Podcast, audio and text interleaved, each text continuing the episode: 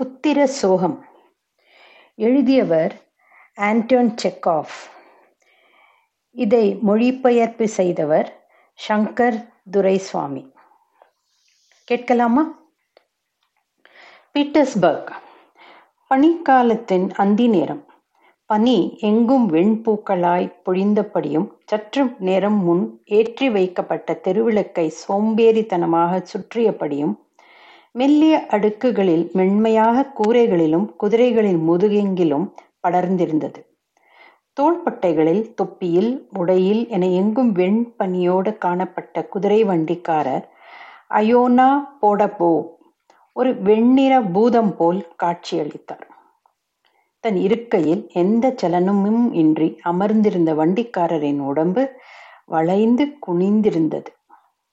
தொடர் பனி பொழிவில் தன் மீது பனி குவியலாக படர்ந்திருந்தாலும் அதை உடல் அசைத்து கீழே தள்ளும் எண்ணம் இல்லாதவராக காணப்பட்டார் அயோனோ போடப்போ. அந்த சின்ன குதிரையின் அசைவற்ற தன்மையும் நேர்கோட்டில் நிற்பது போன்ற தோற்றமும் ஒட்டி வைத்தது போல் நேராக நிற்கின்ற கால்களும் பார்க்க அரைக்காசு குதிரை வடிவ பிஸ்கட் போல் இருந்தது. அவர் ஏதோ நினைவில் மூழ்கியிருந்திருக்கலாம் அமைதியான கிராமத்து வாழ்க்கையிலிருந்து விலகி வந்து நகரத்தின் சகதியிலும் ராட்சத ஒளியில் இடைவிடாத பெரும் கூச்சலில் எப்போதும் பரபரப்பாக இயங்கும் மக்களோடு வாழ்வ நேர்ந்தவர்கள் இப்படி நினைத்து பார்க்கக்கூடும். அயோனாவும் அவர் குதிரையும் அசைந்து நீண்ட நேரமாகியது. இரவு உணவுக்கு முன் குதிரை லாயத்திலிருந்து வந்து நீண்ட நேரமாகியும் இன்னும் ஒரு சவாரி கூட கிடைக்கவில்லை. மாலை நேரம் விலகி மெல்ல இருள் கவியத் தொடங்கியது. மங்கிய தெருவிளக்கின் வெளிச்சம் பிரகாசமாகவும் ஜனசந்தடி அதிகமாகவும் ஆரம்பித்தன. வண்டிக்காரா வைபோர்கியாவுக்கு போகணும். அயோனா செவியில் மெல்ல விழ. தன் பனி மூடிய இமை திறந்து ஒரு அதிகாரி இராணுவ உடையில் தலைப்பாகையுடன் இருப்பதை பார்க்கிறார். அந்த அதிகாரி மீண்டும் கேட்கிறான் வைபோர்கியாவுக்கு போகணும். என்ன? தூங்குறியா? சரி போகலாம் என்று சொல்லும் விதமாக குதிரையின் தலைமுடியை இழுத்து அதன் தலையிலும் தோளிலும் உள்ள பனியை சரிய செய்ய அதிகாரி வண்டியில் ஏறுகிறார்.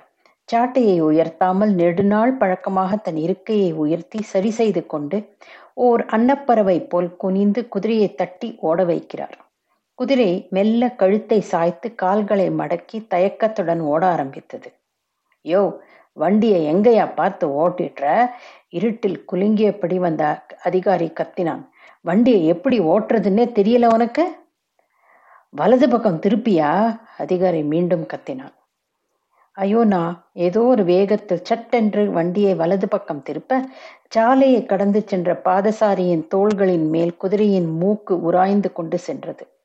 பாதசாரி கோபமாக தன் மேல் விழுந்த பனித்தூள்களை தட்டியபடி அயோனாவை ஏதோ திட்டிக் கொண்டு சென்றாள். கலவரமடைந்த அயோனாவுக்கு முட்களின் மீது அமர்ந்திருப்பது போல் இருந்தது. சட்டென்று முழங்கையை வெட்டி இழுத்து கொண்டாள். தான் எப்படி இங்கு வந்தோம்? எதற்காக வந்தோம்? என்று தெரியாதது போல் தலையை திருப்பிக் கொண்டாள். படுப்பாவீங்க. என்ன இப்படி இருக்கானுங்களோ? என்றார் அதிகாரி நகைத்தபடி. வேண்டும்னே கண்ணுமண்ணு தெரியாம ஓடி உங்க மேல மோதுறது இல்லைன்னா குதிரை கால் கீழே விழறது. அயோனா அதிகாரியை நோக்கி உதட்டசைத்து ஏதோ சொல்ல வந்தவர் கடைசியில் தும்மலில் முடித்து கொண்டார். என்ன? என்று வினவினார் அதிகாரி. அயோனா வறண்ட புன்னகையுடன் தொண்டையை செருமியபடி தனிந்த குரலில் என் பையன் என் பையன் போன வாரம் இறந்துட்டான் சார். ம் எப்படி இருந்தான்? அயோனா தன் முழு உடம்பையும் அதிகாரியின் பக்கமாக திருப்பிச் சொல்ல ஆரம்பித்தார். எப்படி சொல்லுவேன் சார். ஜுரம் வந்ததுனால தான் செத்து இருக்கணும் மூணு நாள் ஹாஸ்பிட்டல் இருந்தான் சார். எல்லாம் கடவுளுடைய விருப்பம். யோ வண்டிய திருப்பு பைத்தியக்காரா. குரல் இருட்டிலிருந்து வந்தது. கிழட்டு நாயே உனக்கு என்ன பைத்தியம் பிடிச்சிச்சா? எங்க போகிறோம்னு பார்த்து ஓட்டு. நிக்காம ஓட்டு என்றார் அதிகாரி. இப்படியே ஓட்டிட்டு இருந்த நாளைக்கு கூட போய் சேர முடியாது. ம் சீக்கிரம் சீக்கிரம். குதிரை வண்டிக்காரன் மீண்டும் கழுத்தை திருப்பி இருக்கையை உயர்த்தி உத்வேகத்துடன் சாட்டையை குதிரையை நோக்கி வீசினான். அவ்வப்போது அதிகாரி பக்கம் திரும்பி பார்த்தான். அதிகாரி எங்கே மீண்டும் மகன் இறந்த கதையை சொல்ல ஆரம்பித்து விடுவானோ? என்று கண்ணை மூடி பாசாங்கு செய்தான். சேர வேண்டிய வைபோர்கியாவும் வந்தது. வண்டி ஓர் உணவகம் முன் நிற்க பயணி இறங்கிக் கொண்டான். அயோனா தன் இருக்கையில் ஏறி அமர்ந்து கொண்டார். பனி மீண்டும் தன் தூரிகையால் அயோனா மீதும் குதிரை மீதும் வெண்ணிற வர்ணத்தை பூச ஆரம்பித்தது. ஒரு மணி நேரம் அமைதியாய் கடக்க அப்பொழுது மூன்று இளைஞர்கள் அதில் இருவர் உயரமாகவும் ஒல்லியாகவும் மூன்றாம் அவன் குள்ளமாகவும் கூனனாகவும் ஒருத்தன் மீது ஒருத்தர் இடித்துக்கொண்டும் ரப்பர் ஷூக்களால் நடைபாதையை சத்தமாக மிதித்து நடத்தப்படி வந்தார்கள். வண்டிக்காரா போலீஸ் பிரிட்ஜ் போகணும் என்று கத்தினான் கூனன் கரகரத்த குரலில். நாங்க மூணு பேர் இருபது கொபேக் ஓகேவா அயோனா லகானை இழுத்து குதிரையை ஓடவிட்டான். இருபது கொபேக் குறைந்த கட்டணம்தான். ஆனால் அதை யோசிக்கும் மனநிலையில் இல்லை. ஐந்து கொபேக்கோ ரூபிலோ எதுவும் பெரிதல்ல. சவாரிக்கு ஆட்கள் வந்தால் போதும். இருவர் உட்காரவும் மற்றவர் நின்று பயணம் செய்யவும் வசதி கொண்ட அந்த கோச் வண்டியில் மூன்று இளைஞர்களும் ஒருவருக்கொருவர் இடித்துக்கொண்டும் கெட்ட கெட்ட வார்த்தைகளில் திட்டிக்கொண்டும் அவ்வப்பொழுது ஓட்டுநர் இருக்கைக்கே சென்று அலம்பல் செய்தபடியும் இருந்தார்கள். மூவரும் தீவிரமாக விவாதித்துக் கொண்டார்கள்.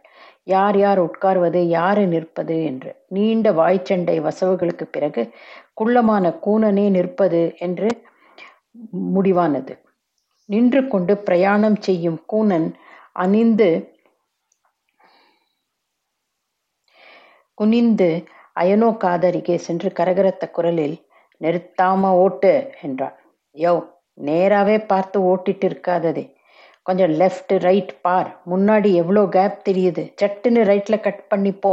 இப்படி ஒரு கேப் இந்த பீட்டர்ஸ்பர்கில் அடிக்கடி கிடைக்காது. ஹிஹிஹிஹி சிரித்தார் அயனா. இதில் பீத்திக்கிறதுக்கு என்ன இருக்கு? பீத்திக்க வேண்டாம். ஒழுங்கா ரோட்டை பார்த்து ஓட்டு. இப்படியே தான் ஓட்டின்னு போக போறியா? கழுத்தா மட்டையில் ஒன்று போடட்டுமா? எனக்கு தலை வலிக்குது உயரமாக இருந்தவர்களில் ஒருவன் சொன்னான். நேற்று டுக்மாசோவ் நானும் விஸ்தாவும் நாலு பாட்டில் பிராந்தி சாப்பிட்டோம். எனக்கு ஒன்றும் புரியல. நீ ஏன் இந்த மாதிரி விஷயத்தெல்லாம் பேசுறேன்னு? உயரமானவன் கோபமாக சொன்னான். முரடனை போல் பொய் பேசுகிறாய்.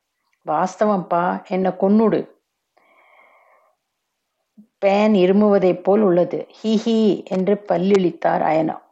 மகிழ்ச்சி கண்ணவானே. சி நாசமாப்போ. கூனன் கோபமாக கத்தினான். கிழமே கொஞ்சம் முன்னேறி போறியா? இதுதான் நீ ஓட்டுற லட்சணமா? குதிரை என்ன இப்படி ஓடுது? சவுக்கு எடுத்தா நல்லா விளாசு. அயனா முதுகின் பின்னால் குலுங்கியபடி வருபவனையும் கூனனின் நடுங்கும் குரலையும் உணர்கிறார். தன்னை நோக்கிய வசவுகளை கேட்கிறார். மனிதர்களை பார்த்து கொண்டு வருகிறார். கொஞ்சம் கொஞ்சமாக தனிமையின் கனம் நெஞ்சை அழுத்துவதை உணர ஆரம்பிக்கிறார். கூனன் இரும்பலில் தொண்டையடைத்து திணறும் வரை அயோனாவை திட்டியபடியே வந்தான். அவனின் கூட்டாளிகள் இளவரசி நட்டேழுதா பெட்ரோம்னாவை பற்றி பேசிக்கொண்டு வந்தார்கள். அயனோ அவர்களை திரும்பி பார்த்தார் பேச்சின் சிறிய இடைவெளிக்காக காத்திருந்து அவர்களை பார்த்து இந்த வாரம்தான் சார். என் மகன் இறந்து போனான். யோ நாம் எல்லோருமே ஒரு நாள் சாவதான் போறோம். வண்டியை வேகமாக ஓட்டுவியா? உதட்டை துடைத்தபடி இரும்பிக் கொண்டு சொன்னான் கூணன் நண்பர்களே என்னால் இப்படி ரொம்ப நேரம் நின்று கொண்டு தவழ்ந்து போற மாதிரி போக முடியாது. இவர் நம்ம எப்பொழுது கொண்டு போய் சேர்ப்பார்? ஆள் டல்லா இருக்காரு. கழுத்துல ஒன்று போடு தெம்பாயிடுவாரு. கிழமே காது கேட்குதா? ஏதோ மாப்பிள்ளை உருவத்தில் நடந்து போற மாதிரி இருக்குது. காது கேட்குதா? இல்லையா? நாங்க பேசுறது கேட்டா கோவம் வரல?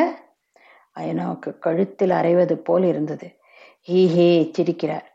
மகிழ்ச்சி கனவான்களே கடவுள் உங்களுக்கு நல்ல உடல் நலத்தை கொடுக்கட்டும். வண்டிக்காரரே உங்களுக்கு கல்யாணம் ஆயிடுச்சா? உயரமானவர்களில் ஒருத்தன் கேட்டான். எனக்கா? ஹாஹா மகிழ்ச்சி கனவான்களே என் ஒரே மனைவி இப்பொழுது இந்த பூமி கடையில். அதோ அந்த இடுகாட்டில் தான் இப்போ என் மகனும் செத்து விட்டான். ஆனா நான் மட்டும் உயிரோடு இருக்கேன். என்ன ஒரு விசித்திரம்? மரணம் தவறான வாசலை தட்டி இருக்குது என்ன கொடுமை பார்த்தீங்களா? எனக்கு வரவேண்டிய சாவு என் பையனுக்கு வந்திருக்கு. அயனோ அவர்கள் பக்கம் திரும்பி மகன் எப்படி இருந்தான் என்பதை சொல்ல முனையில் முனைகையில் கூனன் பலகீனமான பெருமூச்சுடன் கடவுளுக்கு நன்றி. எப்படியோ கடைசியில் சேர வேண்டிய இடத்திற்கு வந்துவிட்டோம் என்றான். இருபது கோப்பைக்கை பெற்றுக்கொண்ட அயனோ சிறிது நேரம் அந்த மூவர் இருட்டில் சென்று மறைவதை விரித்து பார்த்தபடி இருந்தார். மீண்டும் அயனோ தனிமையானார். அமைதி அவரை மீண்டும் சூழ்ந்து கொண்டது. சிறிது நேரம் இல்லாதிருந்த புத்திர சோகம் மீண்டும் அவர் இதயத்தை முன் எப்போதும் இருந்ததை விட குத்தி கிழித்தது. கண்களில் கனத்த சோகத்துடன் அயனோ சாலையின் இருமருங்கிலும் முன்னும் பின்னும் நகர்ந்து கொண்டிருந்த மக்கள் கூட்டத்தை விரித்து பார்த்து கொண்டிருந்தார் அத்தனை மக்கள் கூட்டத்தில் அயோனாவால் தன் துக்கத்தை பகிர்ந்து கொள்ள ஒருத்தரை கூடவா கண்டு கொள்ள முடியவில்லை? அவரின் பெருந்துயரம் கட்டுக்கடங்காதது ஒருவேளை அயோனாவின் இதயம் வெடித்து துக்கம் சிதறி வழிந்தோடினால் அது இந்த பூமியை மூழ்கடித்துவிடும். ஆனால் அப்படி எதுவும் நடக்க சாத்தியமில்லை. அத்துயரம் எந்த சிறப்புமற்ற கூட்டை மறைவிடமாக கொண்டிருக்கிறது? அதை எவன் ஒருவனும் பகல் வெளிச்சத்தில் மெழுகுவர்த்தி கொண்டு தேட முடியாது. அயனோ கையில் பொட்டலத்துடன் இருக்கும் வேலையாளிடம் நண்பரே என்ன டைம் ஆகுது? என்று வினவுகிறார். பத்து ஆக போகுது. ஏன் நிறுத்திட இங்க? கிளம்புங்க. ஐநோ சிறிது தூரம் வண்டியை செலுத்திய பிறகு மெல்ல குனிந்தபடி சோகத்தில் மூழ்கி போகிறார். தன் துயரம் பற்றி இனி எவரிடமும் பேசுவது அர்த்தமற்றது என்று உணர்கிறார். அவரால் இதற்கு மேல் தாங்க முடியாது. கடுமையான தலைவலியுடன் குதிரையின் தலைமுடியை இழுத்து வண்டியை ஓட வைக்கிறார். நேரா நேரா குதிராலயத்துக்கு தான் போகணும். அந்த சின்ன குதிரை எஜமானனின் மன ஓட்டத்தை அறிந்தது போல ஓட ஆரம்பித்தது. ஒன்றரை மணி நேரத்திற்கு பின் அழுக்கடைந்த ஒரு பழைய அடுப்பின் அருகில் வந்து அமர்கிறார். தரையில் பெஞ்சில் எங்கும் மக்கள் குரட்டை விட்டபடி தூங்கிக் கொண்டிருந்தனர். காற்றில் புழுக்கமும் நெடியும் விரவிருந்தது அயனோ கழுத்தை சொரிந்தபடி தூங்கிக் கொண்டிருப்பவர்களை பார்க்கிறார். தான் சீக்கிரம் வீட்டிற்கு வந்து விட்டோமோ? என்று கவலைப்பட்டார்.